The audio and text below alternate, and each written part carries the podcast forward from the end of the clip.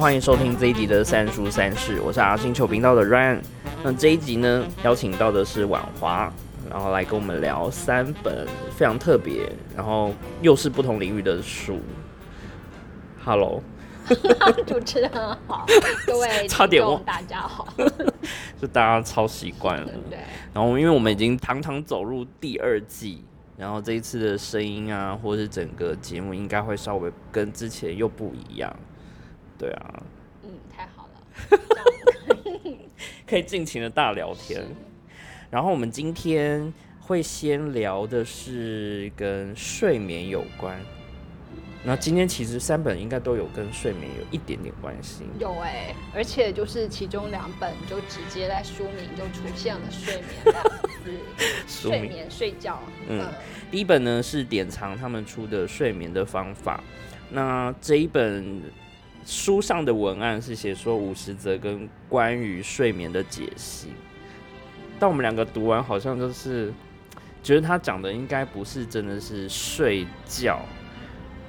不，他还是讲睡觉，他还是讲睡觉。可是跟就是目前书市上其实比较多谈的，因为可能现代人吧，就是工作压力啊、生活压力啊，包括环境压力很大，所以其实，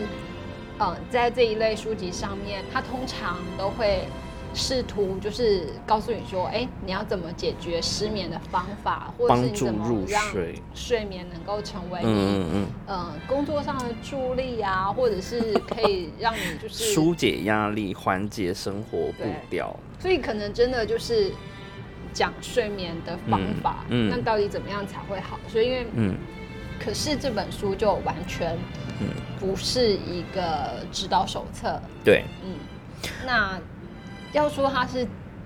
关于睡眠的研究，嗯，也不是，好像也没有到说是是用很科学的方法，或用数据或实验去解释睡眠，嗯，而是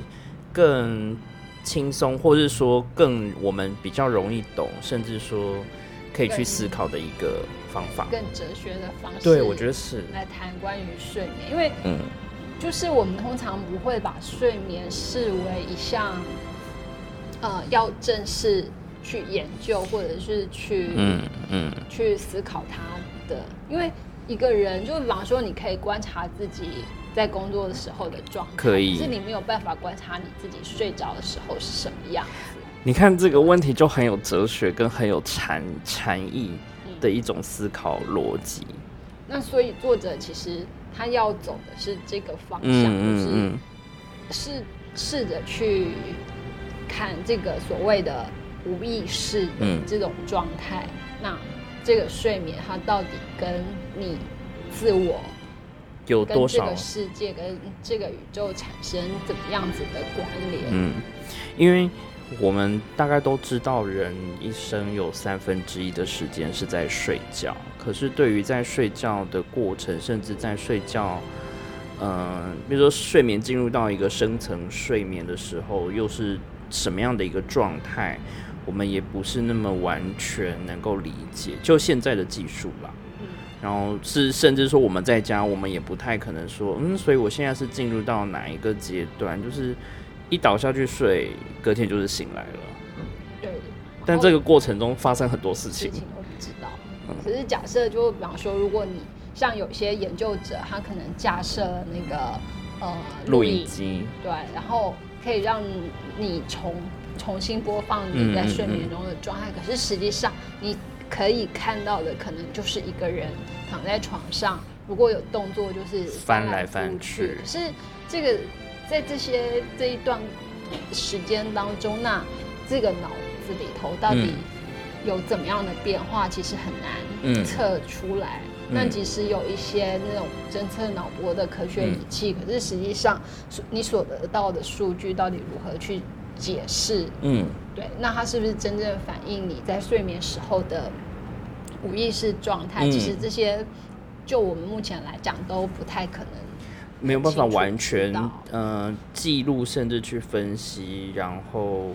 再进一步研究，好像还没有办法。对，所以关于睡眠这个主题，它就变得很有趣。因为你就可以用这种方式去接近它。嗯那假设比方说，就是罗兰巴特写了关于爱情的那个爱情序，嗯嗯那我觉得这本书其实就有点像是关于睡眠眠的睡眠序序。嗯，那它整本书其实就分了五十个小节，其实嗯就是五十个、呃作者认为跟睡眠有关的概念。它切出很多不同的面向去观察睡眠这个行为或状态，然后包含睡眠延伸周边的，比如说用到的东西，甚至那个睡眠的环境，跟你在睡眠会表现出的行为延伸出来，可能都是一个可以去呃分析或去思考的一个东西。像它其实其中有一个小节讲到闹钟，嗯那嗯闹钟我们现在其实真的一定很常用到，非常甚至手机有时候可以每隔半小时设一个闹钟，然后就是一定要把你叫醒为止。嗯对，那这样子的模式就是人为什么要设闹钟？嗯嗯然后像因为这边你睡着的时候，它就有点像是呃把自己的意识要脱离一个意识的状态，然后让睡眠成为好像它是主宰，就是那个主客的立场交换，你就好像把自己的意识放出去，然后把自己交给了睡眠。然后再从中去，比如说你会休息，大脑得到放松，然后去整理一下你今天接收到视觉上或生理上的各种讯息，然后找到另外一种呃处理这些讯息的方式，然后你再 reset 一次，然后你醒来隔天又是一个新的，这是一种很有趣的工作模式的感觉。嗯，对，所以其实我觉得这里头有有一项，就是他引尼采的话，他就说，哎、这本书的一个重要论点，我说哦，睡眠是一种能力，是一种力量。嗯那这种力量跟其他类型的关系跟能力结合的时候，它就会变得很有生产力。嗯嗯然后像他，嗯嗯，没有，这就很那个很能解释你刚才讲的那点，就我们好像会忽略这这个睡眠它可能产生的力量。那可是我觉得这本嗯书在谈睡眠力量的时候，反而还蛮吸引人的。它让睡眠画出了一个很大很大的空间或一个世界观，然后在那个地方，你几乎什么事情都可以完成，甚至没有我们，譬如说那些教睡如何睡眠的书里面讲到说，你非得要这种方法，你才能够进入到那个世界里面。但这些睡眠的方式可能就出现在我们生活周遭，所有的东西都可能会是引发睡眠，甚至是好好可以进入睡眠，不用太刻意。而且睡眠其实有一个很好玩的那个，也不是说很好玩，就是它其实是让呃，其实对每个人来讲都是平等的，就是你不会嗯，因为你很有钱，所以你可以买嗯到很多的睡眠。对啊。然后哦，我就想到那个，就是流浪汉那个啊，嗯就是流浪汉看到很长都是睡倒在路边。那比起我们一般人来说，其实睡眠反而，如果你把它视为是一种财富或者是一种呃资产的话，他其实拥有的是比我们一般人还要更多。如果光就睡眠，对，而且他有一种可以就是席地而睡的那种能力，就不会受到周遭的影响。我们非得要睡一个什么几万块的床啊，席梦思，然后才能够好好的进入到睡眠的状态。他们就是躺在地上就可以直接。对，而且这样子睡，就是睡眠之后，大家一样还是可以继续可以呃活着。对啊活着的。他并不会说，呃，因为今天睡的状态不好而没有办法继续。可是我们一般人反而会说，哦，因为我昨天没有睡够、睡饱，所以我今天的工作状态都不会是那个状态。嗯，而且就是我们很严重的问题，我常常会处在一个没有没有办法睡饱的那个状对态，什。么叫做没有办法睡饱？就到底是自己不想睡，也不是，也不是。可是就会有很多的嗯那个问题在你心里一直反复不断的那个。我觉得好像会变成是一种借口，或者说，好，我这些都是因为睡眠不足造成。譬如说肥胖，就是说啊，你一定是睡眠不足。但有时候其实是心理的压力造成，但不见得是睡眠的错。睡眠应该没有错，他没有错，他就是让你有休息，而且他让你，对对对，当他来找你的时候，其实就是一种福分啊。嗯，能够好好睡觉，其实真的比那个可以赚很多钱还要来的重要。对，嗯。然后像没有好，我觉得所以作者其实很好玩，是他也讲那个就是研究，就有人去实验，那到底那个睡眠是长短啊，到底。到底是那个什么样的因素来决定？所以他们往说就是有到那个洞穴里，嗯嗯嗯嗯，就不让外面的光在影响那个没有。然后就是之前其实有另外一本书，就是一个日本的探险家，嗯，他就去北嗯北极和南极，反正就是他就要进入那个永夜的状态里头，嗯，然后在那本书里头，其实他谈到他也完完全不需要。就是固定时间的起床或睡眠，他只要对他其实永远都处在，在就至少那段时间里头，永远都处在那个黑暗的状态。嗯，可是那样睡，就是他对他来讲，睡眠反而没有在品质上变得更好，没有更好。对，而且也不一定会变得更长。嗯嗯。那可是其实像这本书，他就谈到说，哎，他在如果就是他们在洞穴里头，那有两个人一起进去。可是有一个人，其中一个人他的睡眠就可以变长，就是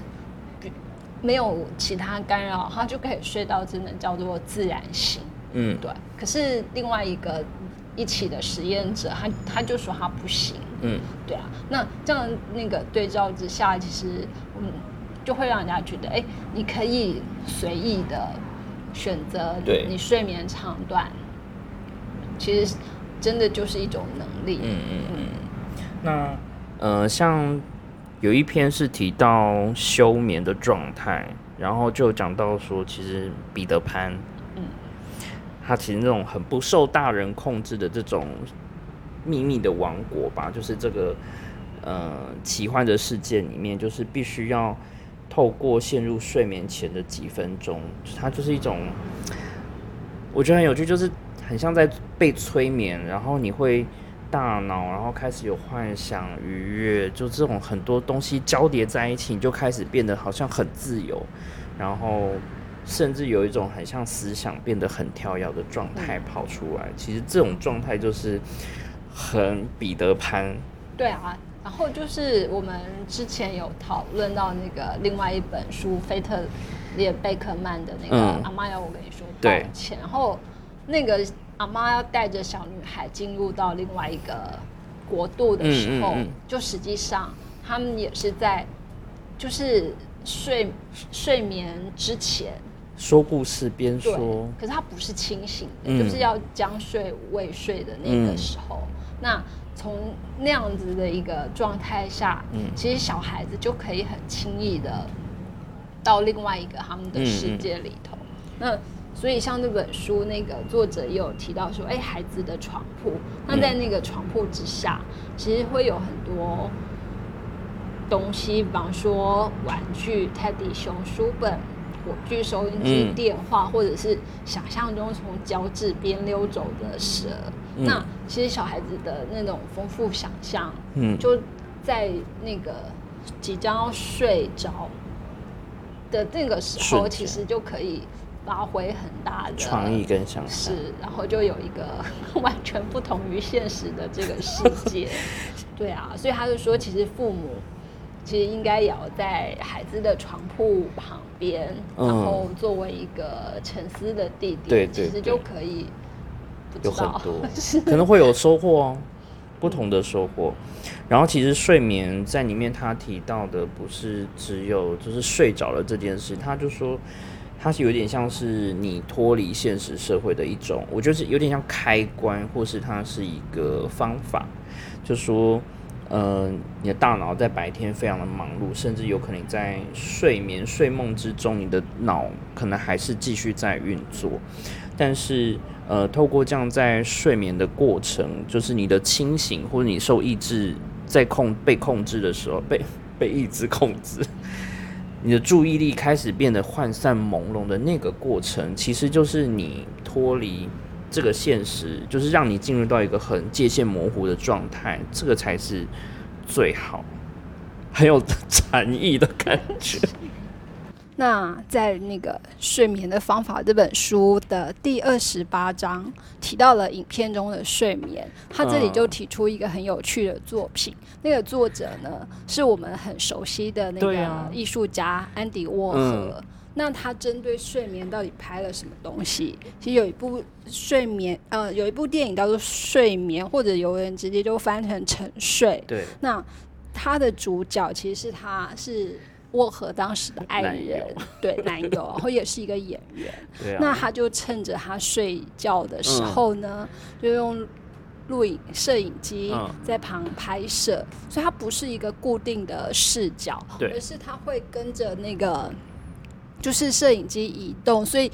我们会看到一个沉睡中的人的不同部位。嗯嗯。然后，因为他里面就有写说什么，他回答了一个问题，就是这部影片有解答一件事，就是作为一个安非他命狂热使用者的爱人，就是如何的睡，比如说他是诱惑般或是俊美的保持着沉睡，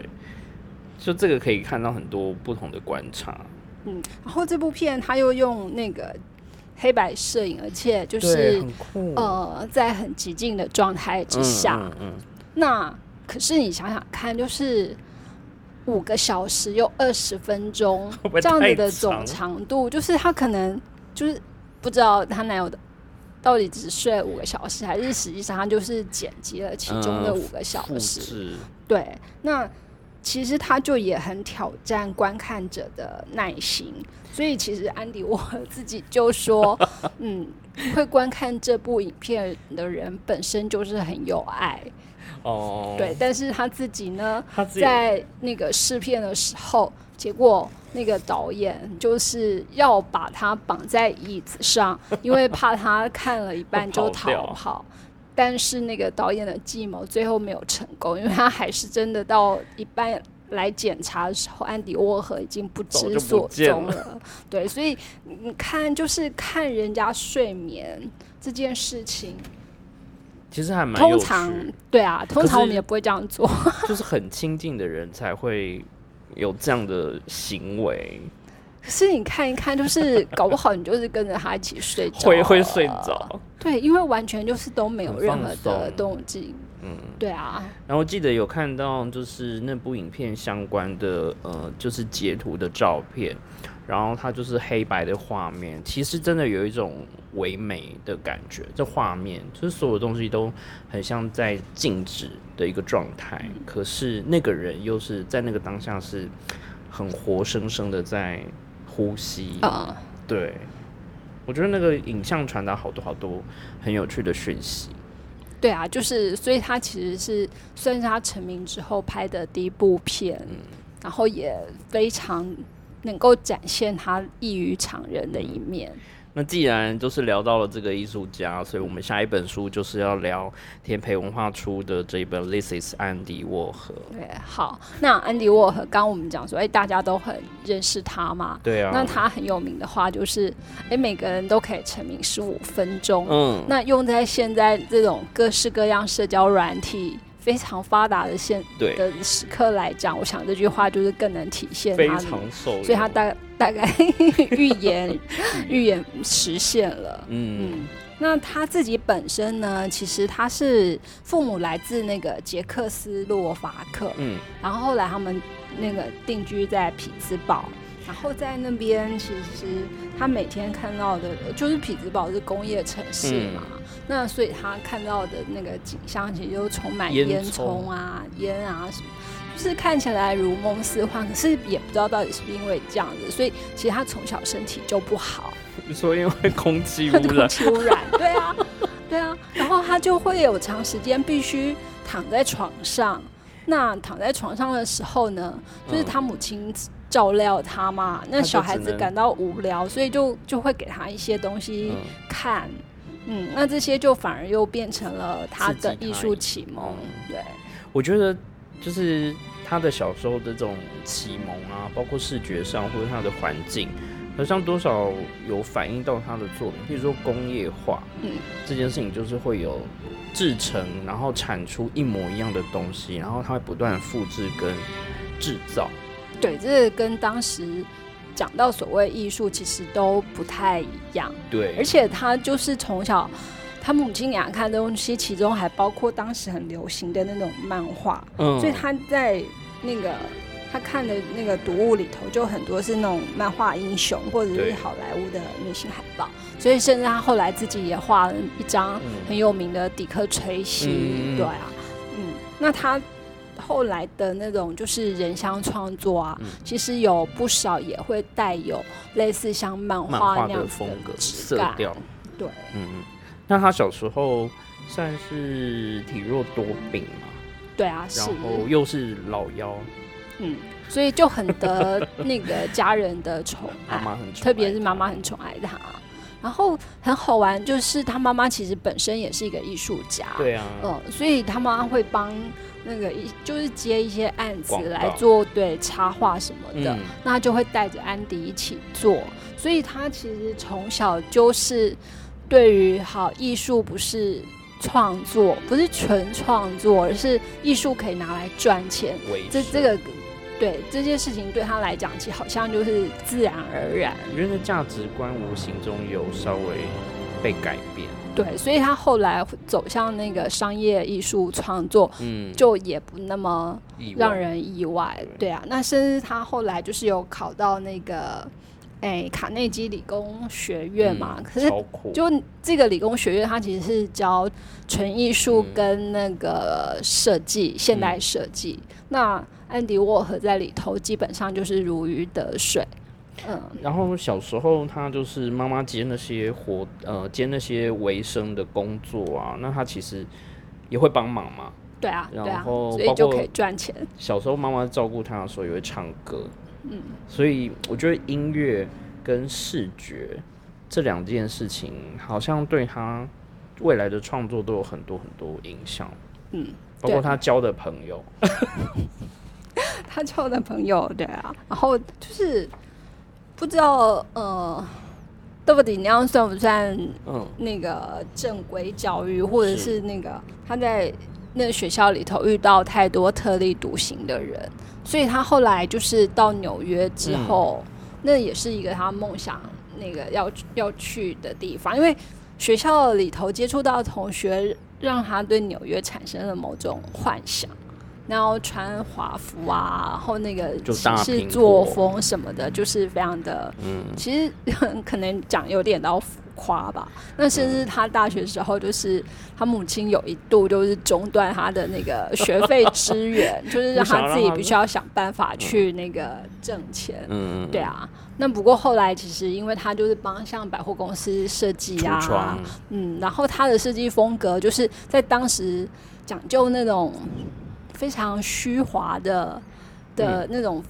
氛围之下，他反而有走出那个另外一走个风格，朴素，嗯，对。可是他的朴素绝对不是我们想象到的那种他的朴素素不是我们的对，只是相对于当时的那种广告。呃，对来讲时尚的那些设计来说，所以他其实很快就受到那个时尚圈或者是商业圈里、广告圈里头的注意，所以他可以算是二十出头就那个飞黄腾达。他就是把时尚跟广告界像投入一颗原子弹一样，把整个就是吸引大家的嗯注意。然后后来他就买了一一栋有有很多层楼的房子，然后也把他妈妈就接来一起住。超有对，而且那栋房子里头，就除了他跟他妈之外，有嗯另外二十五个住，就是房客，嗯其实就是二十五只猫。然后呢，它其中一只名字叫赫斯特，嗯可是其他二十四只猫的名字全部都叫山姆。那我不知道那个猫到底要怎么样建立起它们的自我意识，而且如果听到它叫山姆的话，那到底哪一只要来啊？你看这个很有那个克隆人的概念，然后就是所有东西到最后就是同样东西不断的产出，它就会嗯可能失去原本对于猫这件这个东西的定义，然后但是它又呈现出一种集体群聚的一种美。对，然后你看，所以他后来，比方说，他就开始做一些商品设计的时候，那我们看那个好他最有名的康宝浓汤，好了，好三十几种康宝浓汤的罐头的 图像一次呈现在你眼前，那你乍看之下，好像哎，怎么是都是同样的东西？可是实际上，它里头就因为它那个浓汤的种类不同，所以它是其实是有画各种不同的口味，呃，然后包括像他在替当时的明星做一些肖像，然后他也使用那种卷影的方式，然后就一再的复制。可是他的每幅的复制却又会有，然后色调上的不同，然后印刷上的不同。因为它每次刷上去的颜色就会不一样，比如说你调配的比例，然后再就是它用的颜色又很对比鲜明，所以其实你在视觉上，不管是数量或是色彩上的呈现，就是一个很大的震撼。对，然后他的这个方式其实。就在当时也没有其他人使用过，而且就完全就是背离所谓纯艺术上的要求的那种唯一独特。这应该会被美术圈的人骂死，就说这什么东西？对，可是他就觉得啊，我就是我那个，我也不用甩你们美术圈到底是什么。不过像那个就是罐头汤这个陈列啊，然后呃，其实有有看过一个当代艺术展览，他就是把超市的那个陈列。摆上去，然后你就觉得说，他模仿，他完全一模一样摆在那边，用那个呃超市的架子。可是你会想说，啊，这好像又是有一点在模仿安迪沃荷的概念。嗯，对啊，对啊，那他的这些创作理念或者是他采用的方式，其实一直到现在都都产生很大的影响。嗯，所以如果。他现在还继续活着的话，我想应该是 目前我觉得好难想象哎，就是他如果持续到现在，一定还会有更新、更更突破的事情在发生。对，然后可是像我们刚才讲说啊，康宝浓汤好像非常怎么样怎么样，那但是其实如果我们了解他生活的那个年代的一些社会状况的话，那其实我们还可以看到他另外一层意义。嗯，对，因为当时就是像经济大萧条什么的，所以贫穷啊、饥饥饿，这个其实是每个人，就是大多数人每天可能会碰到的问题，就最基本的民生问题，然后也是大家现在最匮乏的东西。对，然后他把它画出来，而且一次这样就是海量的呈现，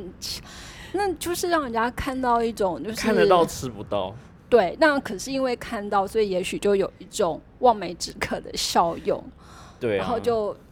多少可能也带来一种心灵上的慰藉吧。我觉得它有达到艺术跟广告，就是广告就是让你产生会有饥饿消费的概念，然后它又不断的把这个东西的讯息 input 到你的潜意识当中，可是它同样在画面的时候又呈现出另外一种他自己的美学的。表现，所以它其实是很多重的。对，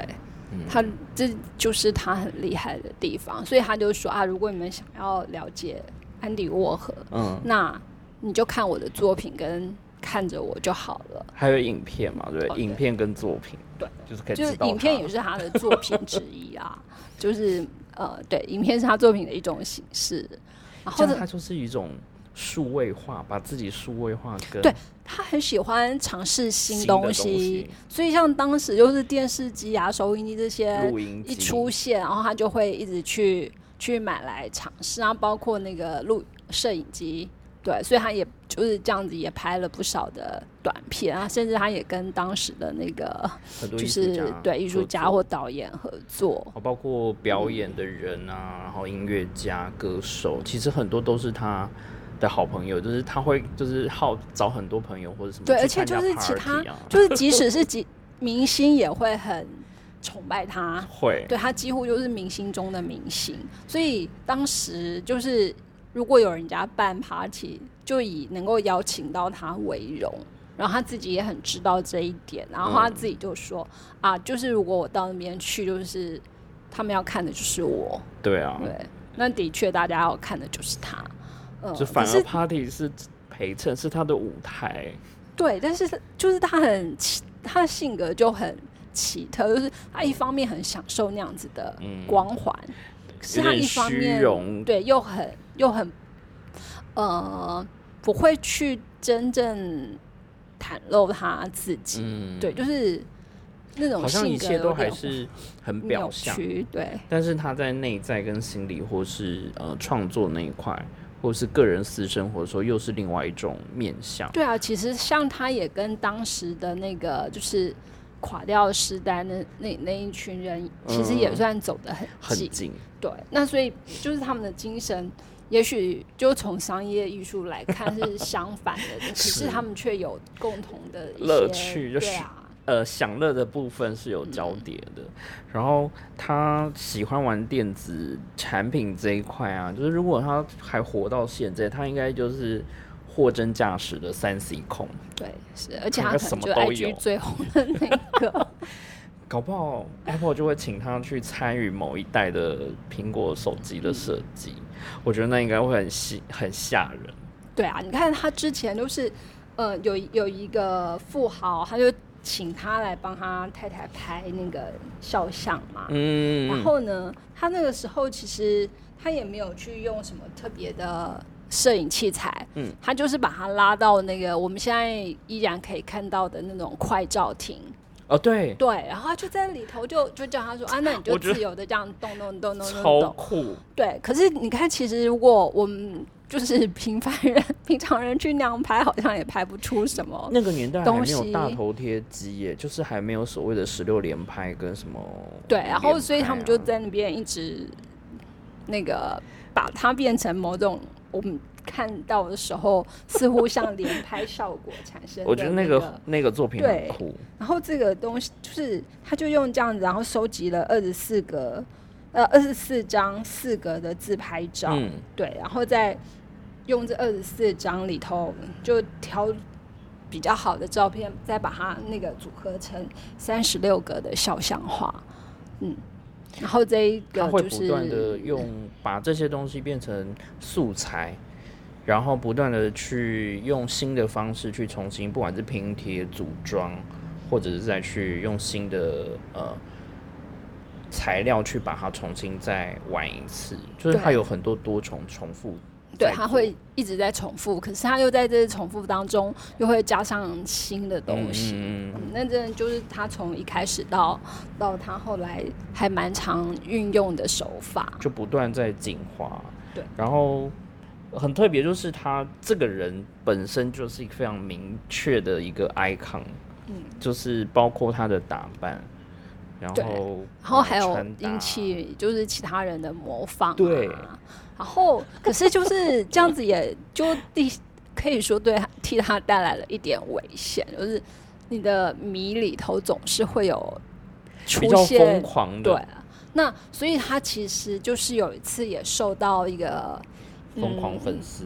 对算是的那嗯个枪杀他，对那个粉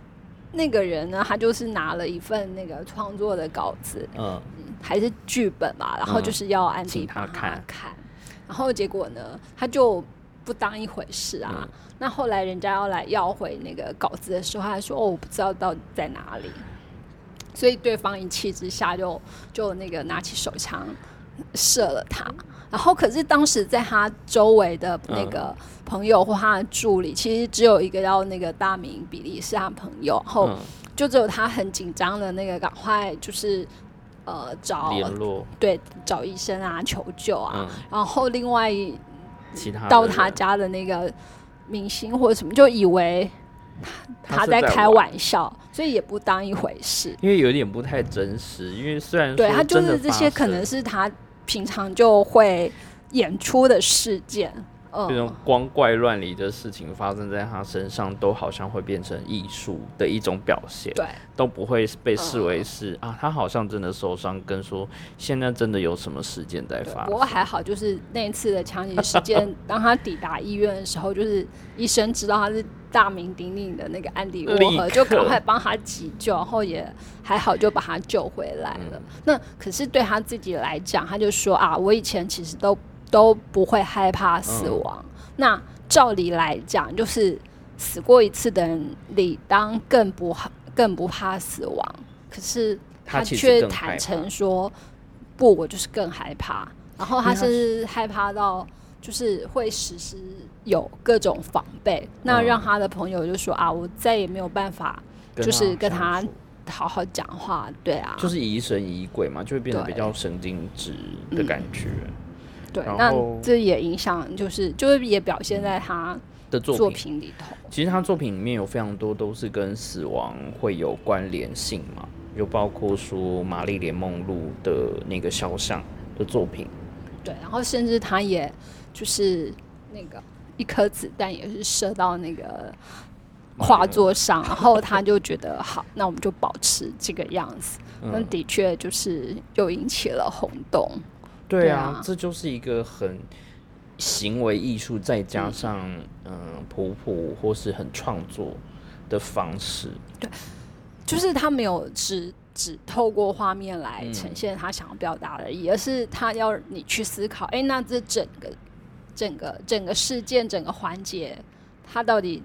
讲了些什么？他好潮哦，对啊，所以要了解他，就是可能他看了他的作品哦，可能会很轻易就可以说啊，这就是他的作品。可是实际上，那你到底有没有真的理解他的作品要表达些什么？嗯跟他藏在后面的那个嗯意思是什么？那我觉得就是，其实这本书就虽然它只有短短的那个八十页，嗯然后其中有一一半半还是图像，嗯对，因为有搭配插画家，嗯然后来表现那个他的书中描述到的一些状态什么的，然后。可是这八十页其实就让你可以还蛮清楚去了解这个人，包括说他里面书中介绍的这些画作举例啊，甚至是呃插画的人去做的一些诠释，我觉得都可以很跟平常我们去从作品认识他的人不太一样，是可以从搭配他的生平，然后接着作品，然后跟一些呃关于艺术的人如何去看待他，或是时尚圈等等这些去把它拼凑起来。又会认识出另外一个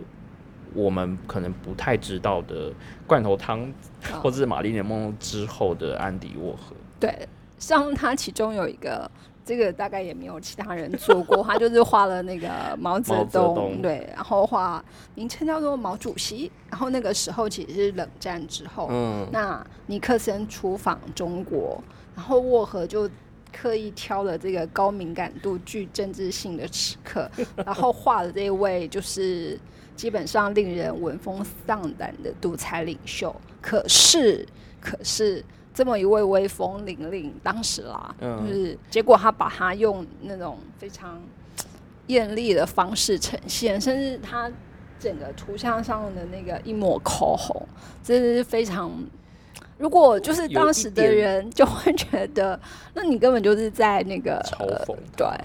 呃，可是即便也是现在也是啊，就他如果现在这个作品一出来，或者是他还活到现在，他肯定没办法去中国吧？对啊，他如果那个时候在中国，他就是也是被那个关到监狱黑名单之了一是，然后我记得就是他最后快快走掉的时候啊，我印象超深的，就是他身体很不舒服，可是他还是为了去参加一个时装发表会，然后嗯特别去看，然后什么当时还因为自己穿的衣服没有到他很满意，对他这个要求非常的 这个很偏激耶。对啊，然后结果后来他还是最后就住到医院，就没多久就过世了，对啊，可是就是他还是要维持他一贯的华丽。优雅，嗯，是。他如果到现在应该是非常知名的网红，对，就是不管是在是哪一个社群平媒体或平台上，比如说他也可以是一个很厉害的 YouTuber，因为他老早就开始玩影片。他说：“你们在玩 YouTube 的时候，我老子就在拍纪录片跟玩影像。他说：“你们现在在拍 IG 的时候，我已经早就在那边玩这些。而且就嗯好，对他来讲，都每个人都可以成名十五分钟，可是嗯他不是每个人，他就是那个唯一可以永远存在不止十五分钟的人。我觉得他就是有过了一个比大家还要精彩的人生，这不关说无关乎他年龄到底活了多久，而他的存在，即便是过去呃，就是已经过世之后，好像还是留了非常非常大的影响。对啊，瀑布艺术啊，然后他的一些创作方式，其实现在还一直在被重复。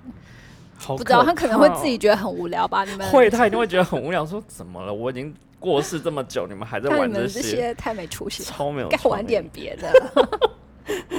好，然后下一本呢？其实我们这一次主题是跟睡眠有关。那刚从呃睡眠的方法，然后进到了艺术家用睡眠这件事情作为呃拍片的一个主题。另外一个是从禅修的角度。其实要讲禅修角度，我们不如讲从生活的角度来看好，从生活角度来修禅比较容易去进入跟理解。对，那这本书，嗯。是践行文化出版的，也是你们家出的啦。对，是叫做吃饭、睡觉、工作、阅读都是修禅。对，修禅这件事情呢，就是它已经不是那种，比方说佛教或者是什么宗教上的单纯讲修行，对，而是其实它是你要实践到你的生活中。而且对于现代人来讲，反而是一件就是更重要的事情，因为它可以保持你身心上的清醒跟敏锐。可是，就是我们常常会在一团那个混乱当中，然后一些要求，比方说效率啊，需要一些指引跟一些新的想法或切角的时候，其实。也许看过这本书，你会有另外新的诠释。对啊，特别是如果你常常觉得很焦虑的话，那这本书可以来看这个的作者，好像很很特别。对，这个作者他是一个德国人，然后现在在日本的那个安泰寺里头当住持。那他为什么会从那个西方？尤其是他祖父还是那个天主教的牧师，照理说他们应该就是家学传统，就是天主教啊，或者是就是像呃可能一般欧洲人的信仰。可是他就说，哎，他们到就是十几岁青少年的时候，大家开始对于比方说自我是什么，或者是对于未来是什么产生迷惘的时候，那他本身哦对。他本身就是呃，觉得自己好像无法从他既有的那个宗教里头找到答案。嗯，那只是就是因缘巧合之下，他接触了那个禅，所以他就当下觉得，哎，这个东西好像可以可以为他想要找的答案提供某些方向，打开另外一个视野。对，所以他后来大学他就。跑去京都大学留学，好酷。嗯，然后就是有边学日文，然后边边上哲学课。嗯，然后那个时候呢，他也就在那个就学期间去四处跑日本的寺庙，那跟着其他禅师去呃学习关于禅这件事情。对啊，那后来他就是毕业之后，他就选择。继续待在日本，可是，一开始他也没有特别去哪个寺院里头挂单修行，就是他不是走深山修行那派，他就是先观察，跟先了解环境。是，然后相反，就是他也开始想要去跟其他人谈，就是聊啊，聊这个禅到底是什么。所以他就会在，比方说像大阪公园这样的地方，然后开那个禅。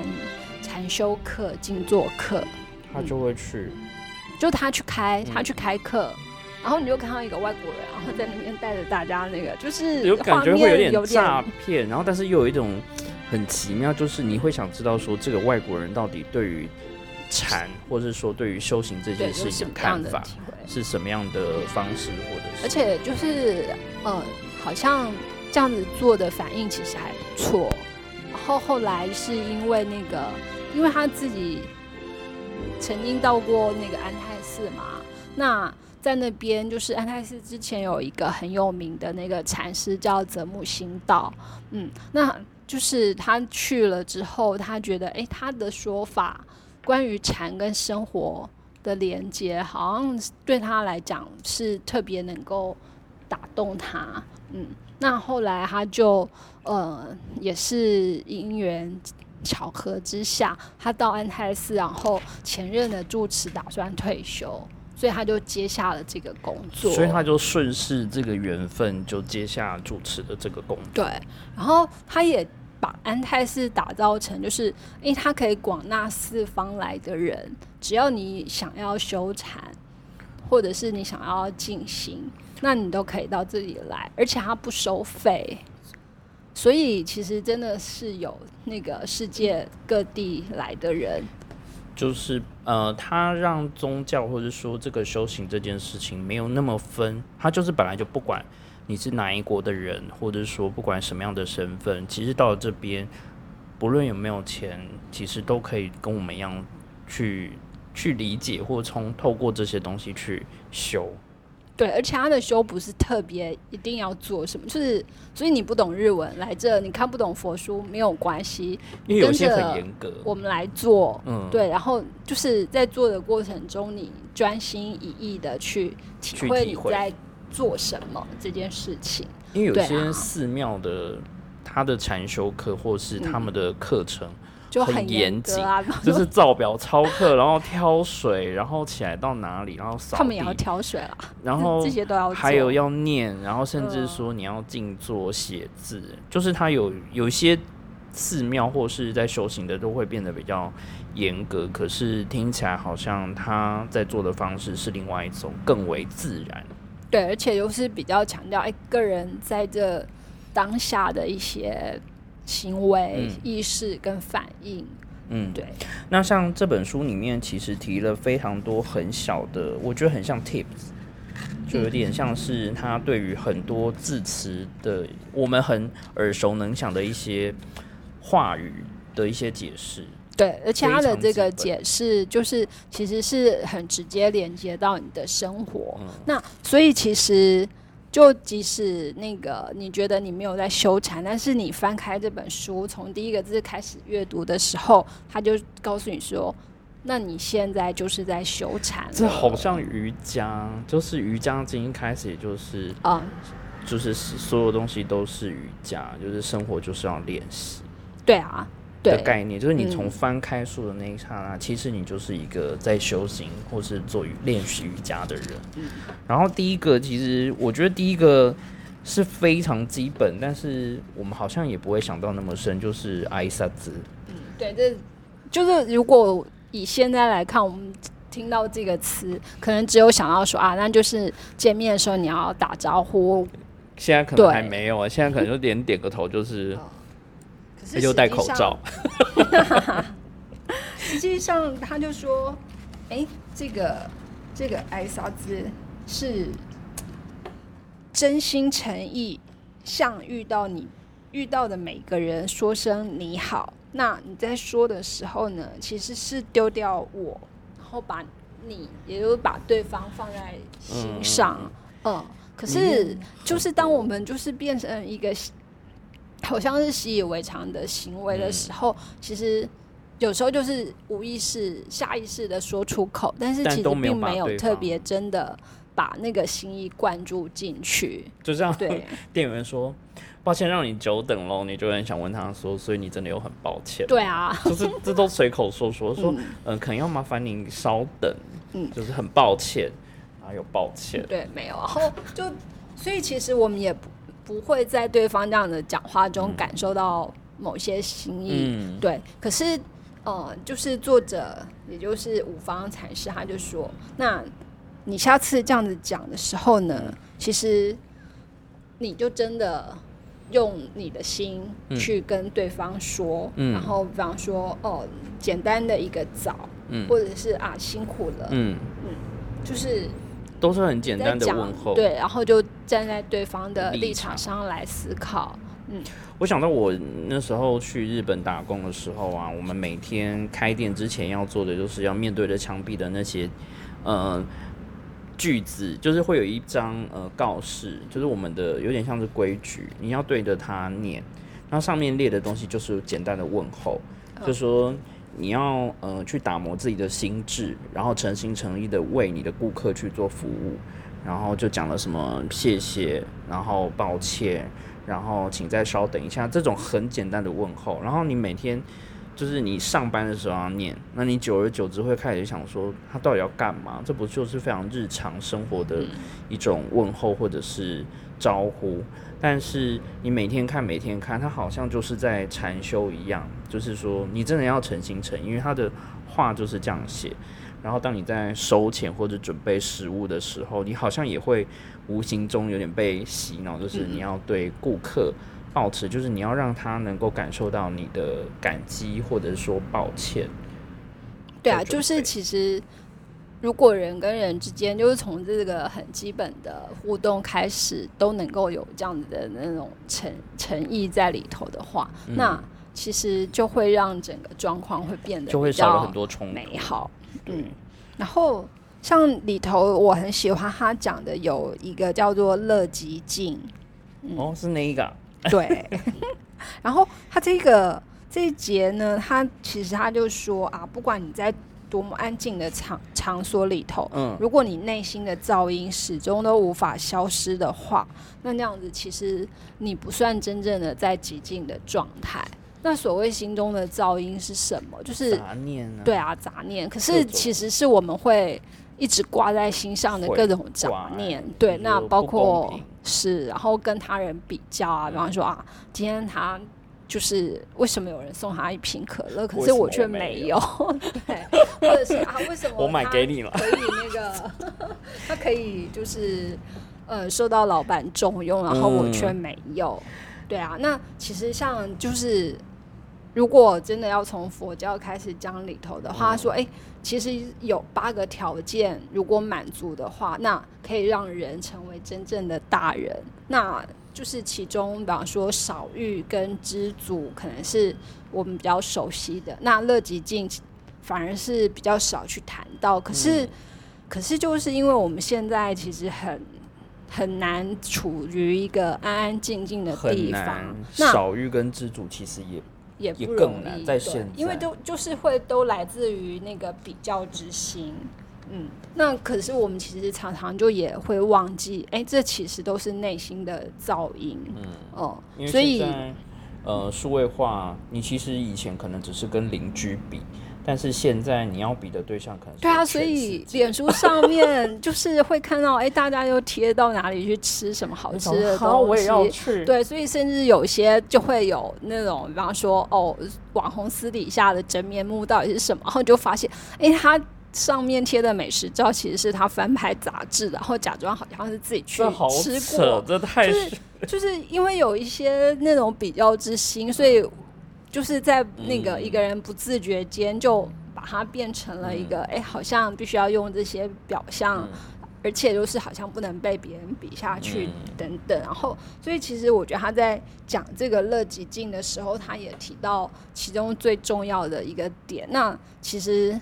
就是你要沉浸你的心嘛？对，就是你那个极境，其实是要真正来自你的内心。对啊，那跟我其他包括比方说什么心心灵成长那些什么，其实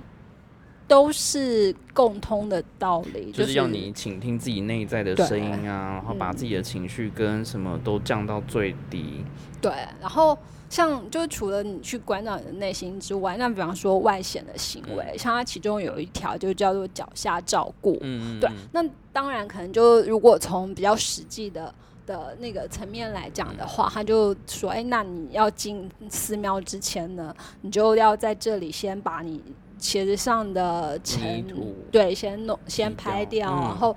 即使你是要脱下鞋子换上那个鞋子室内鞋才能进去，可是你不能因为啊我等下就要换室内鞋，所以你原本的鞋子就不管它。嗯，对，那这是他们说，哎，他们在修行时候可能就是最最轻微的一个点。那把它再延伸一点的话，其实他也是在说，哦，你要脚下照顾，就是对于你。时时刻刻处于什么样的状态，你要很清楚，对，然后不要就是你一边做一个事情，可是你的心或你的思想都在别处。好像你要找到说你现在在哪一个位置上该做什么，或是这个阶段你其实必须要先完成什么。对，好像不是说好高骛远或者是心猿意马般的在做任何事。对，然后最简单的来讲，就是比方说，你就是边走边打手机，边看手机，这你就没有做到脚下照顾。嗯，就是你让你的眼睛是盯着跟你自身以外的东西，而不是很着重在你现在脚的比如步伐、呼吸等等，所以就会有很多现代人的文明病，就是会这样嘛。对你，走路或是你呼吸，因为你看的那个影片看太专心，你忘记了应该。把呼吸调慢一点，或者是说，呃，走路要看一下。对，所以其实就最近。有一个很深刻脚下照顾的经验，就是。是。好去爬山，去爬就是对爬禅修。宜兰的那个抹茶山。好，有就有人说它是台湾的什么，就是朝圣之路。不过其实其实不行啊，因为那个朝圣之路那个只有一点六公里，那可是它难就难在它其实不是完整铺好的路，嗯，然后有有一些那个段落还都是在那个树之下。没有，倒是没有碰到悬崖这种那个高难度。对，那所以在树之下、树荫之下的，其实就不容易晒到太阳。嗯，它再加上那个溪水什么的，所以其实脚下很容易打滑。所以在走的人都会跟你说啊，你要小心那个打滑，然后你要注意你的那个脚步。那的确就是一开始还可以缓缓，就是。很悠闲的看一下，哎，周围的风景景色是什么？可是当你真的越走越不容易走的时候，你就会自然被拉入，就是拉回来，盯着你的脚，然后你下一步你要怎么怎么踏上去？对。然后我觉得在那种就是真的你只专注在这件事情上面的时候，其实你就可以抛掉很多。杂念，那你有晃神的时候？有晃神的时候，一开始会有，可是后来就不敢，后来不敢晃神。对，真的就觉得你如果，尤其是下来的时候，那因为你下来，你的冲还是往前嘛，所以如果你真的一个不小心滑下去，你就整你整个就摔下去了。所以在沿途就是有听到其他爬山的人，那其中就有人开玩笑说。啊，如果你一滑下去，大概要滑个七天七夜才会滑到山底吧？没有啦，其实它只有它其实只有好像标高不到九百公尺的，但它就是矮山。对，可是因为的确是不好走，那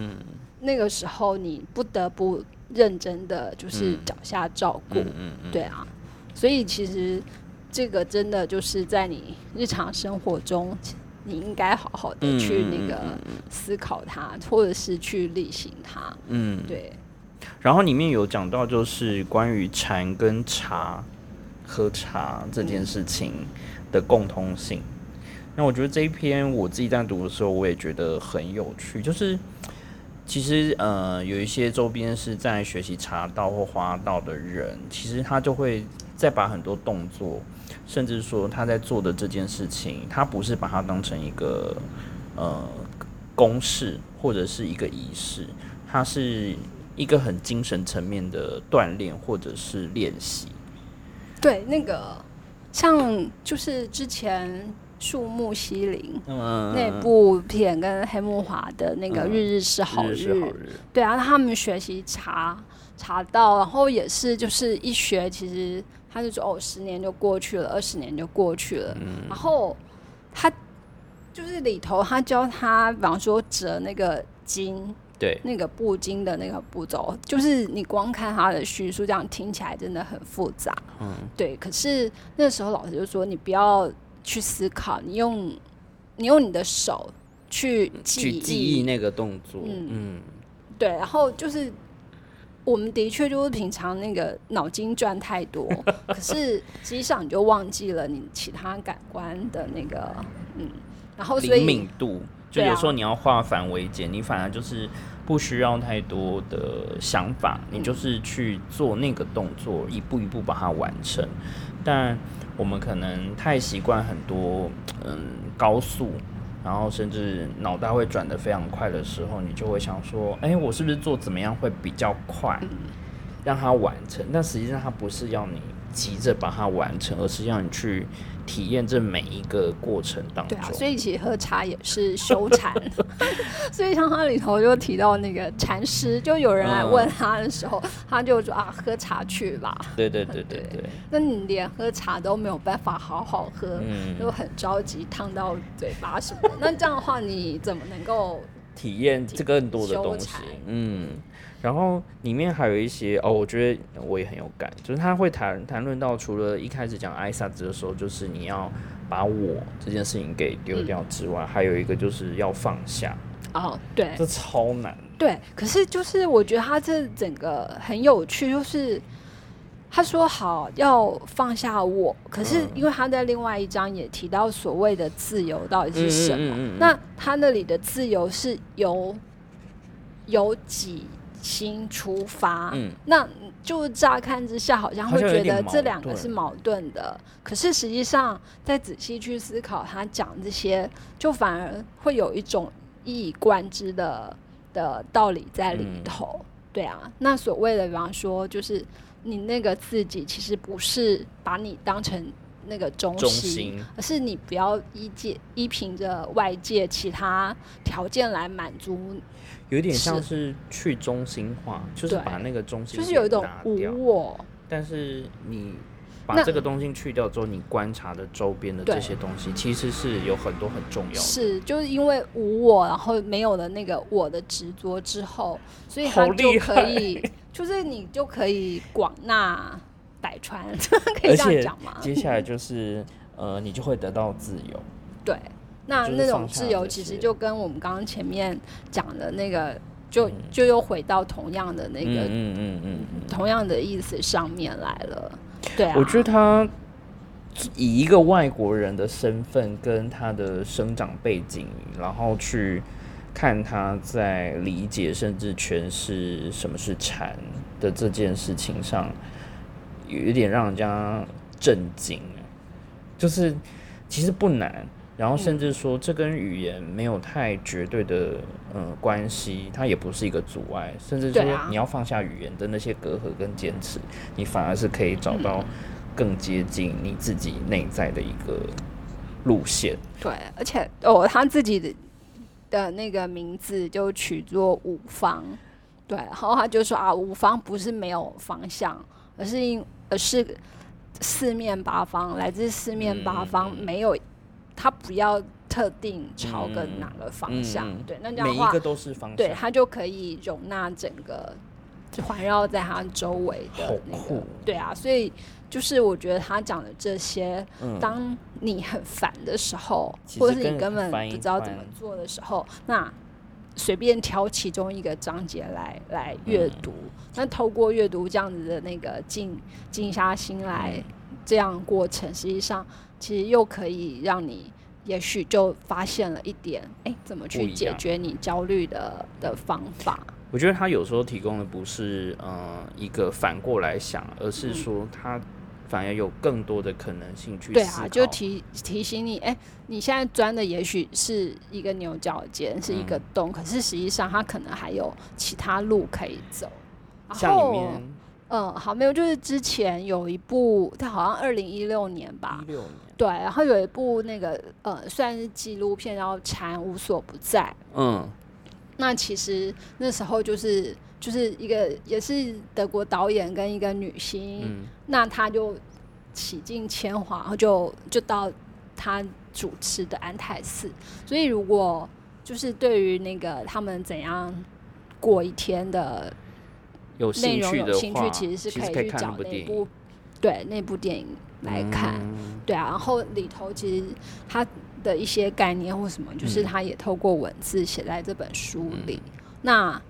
对，当然，因为他是非常现代人，所以 YouTube 上面还是可以 找到他那个对教大家哎修禅，或者是他谈论修禅的一些影片可以看。好，那这一集就是关于睡眠，然后甚至我们聊了关于睡眠的一些想法。然后包括提到了跟睡眠呃创作有关的艺术家，然后最后我们经过睡眠跟一些日常的行为，走到了休产这件事情。这就是找回本心这件事情。嗯，就非常日常，但是其实这些日常当中都有藏了很多呃很值得再去思考跟观察的事情。好，那这一集谢谢王华。好，谢谢 Ryan。好，那我们下集再聊喽。OK，拜拜。